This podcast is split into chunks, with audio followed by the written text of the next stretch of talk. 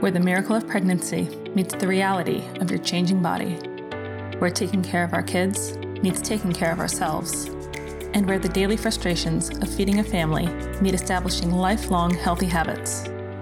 This is the messy intersection.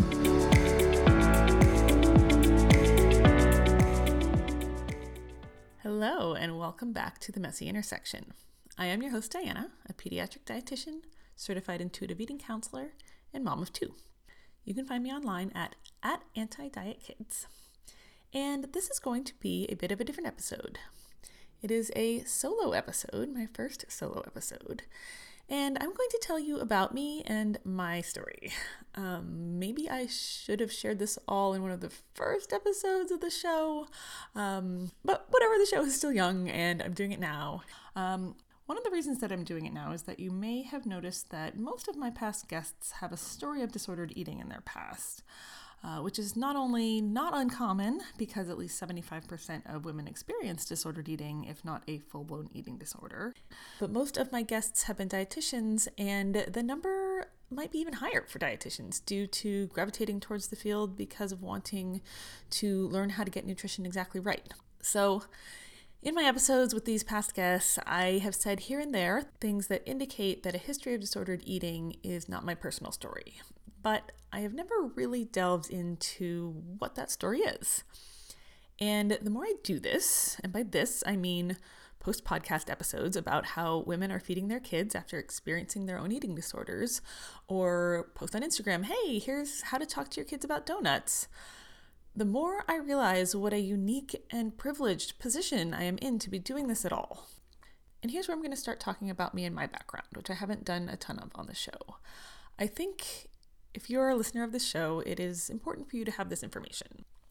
And that is because I have never suffered from disordered eating of any kind, not even for like a week. I became a dietitian because I love food. I love sharing food with other people, um, especially through cooking for them. And I love the way that food can play a role in our well being. That's what I say now, and that's exactly what I would have said 10 years ago when I first started down the road of becoming a dietitian. Uh, becoming a dietitian was a career change for me. I formerly worked in print magazines, and it still rings so true to me now. That's exactly what I would say now about, you know, what it is that I love about what I do. It's just that now I am a lot more informed about the role that food can play in our lack of well-being, for lack of a better term. Um, basically, in our, our daily distress, which was not something that was on my mind when I first started studying nutrition. I had no idea how common disordered eating and eating disorders were. But before I get into any of this, I cannot underscore enough that I now know that my experience of never having had any disordered eating would have been very different if I hadn't already been in what is conventionally considered a small body from the beginning of my childhood to the present day. That probably had more influence here than anything else, and it is very important to recognize that. So, if you only take one thing away from this episode, I hope it would be the understanding that more so than any other factor, anything my parents did, any decisions I made for myself, the number one thing that protected me from disordered eating was already living in a small body and not being pressured by societal or individual expectations that I should change my body. Because even when I did gain weight, and I have, I was still conventionally thin. That said, in terms of the factors that were in my control, or even the things that started out really more in my parents' control and that I later adopted myself, I can honestly say it never crossed my mind to restrict my food intake for my entire experience of childhood up through high school and into college. Um, you know, a lot of my adolescent clients are in the position of all their friends, all they talk about is not eating or how much they hate their bodies. And my clients want to break free of this, but it's just so hard when it's all around you. And that was not my experience in high school. Um, we could do a slight sidebar here on me not actually having a lot of friends in high school, uh, but I will digress from that. Um, I did have friends in college, uh, and some of them I now know were suffering from disordered eating. And I think about that time in my life now with some regret um, because although I knew it was happening, I kind of brushed it off as like personality quirks, like, oh, they never want to eat cookies when we're having cookies, um, but not something that my friends were genuinely struggling with because I had no context for it. I, I, I genuinely couldn't empathize, unfortunately. Uh, but I do wish that I could have supported them better during that time. Uh, but it also wasn't the majority of my friends who suffered from disordered eating, um, at least not to my knowledge. I went to college in New York City and I had the incredible privilege of enjoying a lot of the great restaurants there. Um, not the expensive ones. I had very little money, but you know, hole in the wall cuisines from around the world, late night pizza and falafel. Uh, and I'm sure that all these experiences fueled my own love of food. And after college, I continued to live in New York. And this is when I met my husband, and we would go out for beers and hot wings. And there was this one bar in Brooklyn where you got a free pizza with every beer you bought, which was just so great when you're young and broke. And we just, we thought it was so great. And nobody was talking about the food being bad for us. I even had a chance recently to talk to two of my best friends from my pre parenting days, and they were like, Yeah, it, never crossed our minds not to eat all that pizza and beer either. So, in that respect, I think I actually lived a very insulated life in terms of really not being exposed to very much restricted eating. Even throughout my dietetics program, um, it, it might have helped that I did most of my nutrition classes online, so I wasn't necessarily chatting in the halls with my classmates about what they packed for lunch and whether it was healthy and who's avoiding carbs. Um, I just really did not realize how many people struggle with their eating until after I became a dietitian myself. I was in my early 30s at this point, uh, and I started connecting with other dietitians who had discovered intuitive eating. And they would post a photo uh, on Instagram of like a hamburger and say, you know, a few years ago I never would have eaten this, but then I found intuitive eating and now I know that all foods fit. And at the time I was like, huh, that's weird. I I've always eaten burgers. Like, what is this intuitive eating thing people keep hashtagging? So I looked into it and I read the book. And, you know, when a lot of my clients read the book, every other line is like, wow, I didn't realize there was another way. I've never heard anyone say this before. I hope I can do this. But for me, when I read the book, and I really hope that I can say this with humility, for me, when I read the book, I pretty much knew what the authors were going to say next because it all made sense to me. You know, intuitively that what they were writing about was just what I had personally always done. So you'll see a lot of intuitive eating practitioners when they're counseling people for disordered eating, they're able to fall back on that ability to empathize with exactly where the client is because they've been there too. And for a while, I thought something was missing from me as a practitioner. Like I wasn't going to be as good of an intuitive eating counselor because I never suffered from disordered eating, which I now realize is absolutely insane and we will find anything to be insecure about. Um, but I think that my experience of not having disordered eating really informs my passion for this work, and in particular, my passion for pediatric work and helping families. Because truly, truly, truly, I spent my whole entire childhood without either of my parents saying anything about my food, my body, what I should or shouldn't be eating, or even what bodies should or shouldn't look like. Once again, have to highlight here that my body was small, so of course people didn't have much reason to comment on what I was eating. And I now realize what a gift and what a privilege that is. It never even crossed my mind for decades that this was something even to value. And that's kind of the whole idea here. You know, we say we want to raise intuitive eaters, but really, at least for me, I want to raise kids who never think twice about meeting their body's needs with food that is appealing and to not even think that any of this is a very big deal. Just, just of course, we should eat this way. And I should mention that just because my parents weren't saying things about my body or their own bodies, it doesn't mean that I did not internalize anti-fat bias from, you know, the media and just the overall way that the world works. I absolutely did. And as I got more invested in weight neutral care, I have done more and more work to undo those biases. That process is always ongoing. Um, super important for me to point that out. But so for me, no, I do not have a recovery story of having healed from my own disordered eating, but I do have firsthand experience of what a childhood without food and body shame is like. And I have realized that things that are second nature to me in terms of talking to my own kids about food, helping you all talk to your kids about food, are really very challenging for a lot of other people. And that pisses me off. Uh, so I, I, recognize that this is my gift and I am committed to passing it on to you so that your kids can have an experience like I did and hopefully not suffer from so much food and body shame.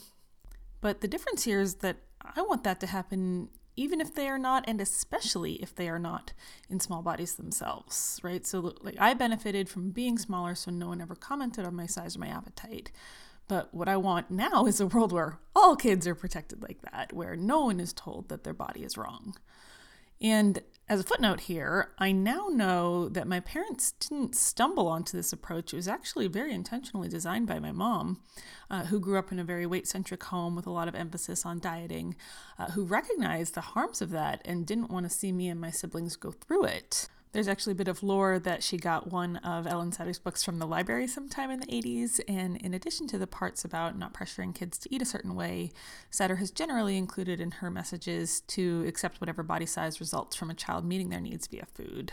There was even a time when one of my siblings had gained weight. Uh, I learned about this after the fact, and my mom was like such a mama bear with like, no one better dare say one single thing about this kid's body or this kid's food. And it worked. that sibling has a great relationship with food now, too. My mom was raising anti diet kids before it was cool. Although I would actually say I was raised more of like a diet free kid, which I'm sure was the best my mom could do at the time. Nobody was really hip to the term uh, anti diet at the time. Um, but for me, the difference uh, I have an Instagram post about this. The difference is that while the diet free kid isn't restricting their food intake, um, you know, is accepting of their body, they may not also be working to dismantle anti-fat bias you know be an active voice in saying like hey this way that we marginalize people based on their body sizes is really messed up um, which is something that i have only realized the difference of in the past five years and uh, something i certainly hope to help you all with um, with with raising anti-diet kids. Um, so I definitely wasn't exposed to progressive thinking in that kind of way in my childhood. And to be very, very clear, I certainly picked up on messages that I'm still unpacking to this day, whether it was from teen magazines and only seeing thin people on TV. I mean, heck, nobody ever said anything about there being a problem with Monica wearing a fat suit on Friends, right? Like, I just thought that was funny and normal at the time. Um, so I still picked up on those ideas, and no one was actively trying to help me dismantle them. Um, my mom, for as much as she didn't want us to have food issues, she was still dieting herself, and I did witness that. So it wasn't the perfect diet free childhood. Um, but I do want to circle back to what I said in the beginning about how I never dieted myself. That is true. I never sustained any dieting, but I can think of maybe twice, like maybe three times, um, because I have gained weight over the course of my life. Uh, I started out in a very small, straight sized body, and now in my late 30s, I'm in, I guess, what we would call a medium straight sized body, maybe. Um, straight sizes, by the way, are a term used for clothes that you can buy at most retailers uh, before clothing is considered plus sized. Um, whether or not it's the best term for that category of clothing or people uh, is kind of up for debate, but I will save that for another episode. Um, so my own weight has only ever trended upward, right? And because of the culture we live in, it did cross my mind several times to try to stop gaining weight. Uh, and so on a handful of occasions, I would say, you know, okay, here I go, gonna lose weight. And honestly, it never lasted for more than like, I am not even kidding, like 24 hours. I used to think that I didn't have enough willpower to be on a diet. And maybe that's true, uh, but now I understand that that is not actually a bad thing. What was happening was, uh, I think, uh, my values of things like not being hungry, not missing out on good, delicious food, sharing meals with my friends, these values all overtook my value of being smaller. So I might think, oh, well, I've gained weight, but all my friends are ordering Thai food, and that sounds really awesome. So you know what? I'm just going to stay in a little bit bigger body and enjoy this food.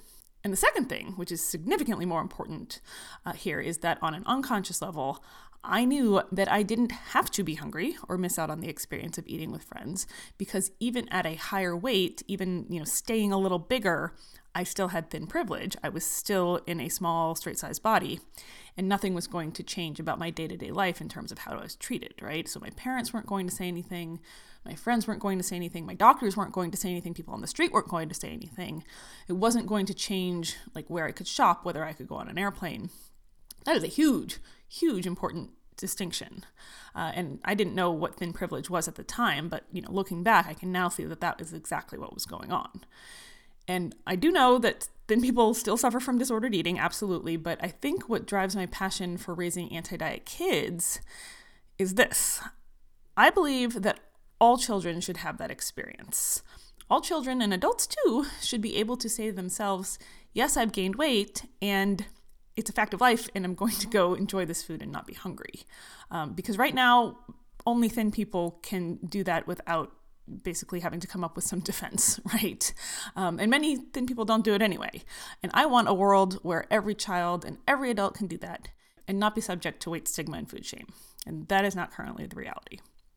And it probably wasn't your reality if you're listening to this, because statistically speaking, it's not the reality for most people. And I was out of this world privileged not to experience it, and I don't believe that it should be a privilege.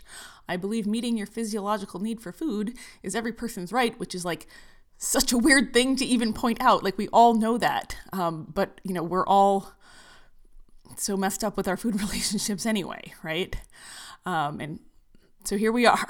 Uh, and I am able to tap into my own experience of how beneficial and protective that experience was for me as a child, and hopefully help you put into place that same kind of environment that will give your kids this experience too. So there it is. Uh, it's kind of a weird story, uh, but it shouldn't be. And I hope for all of our kids that it does become the norm. So, thank you for listening. Um, I hope you've learned a little bit more about what drives me to do what I do.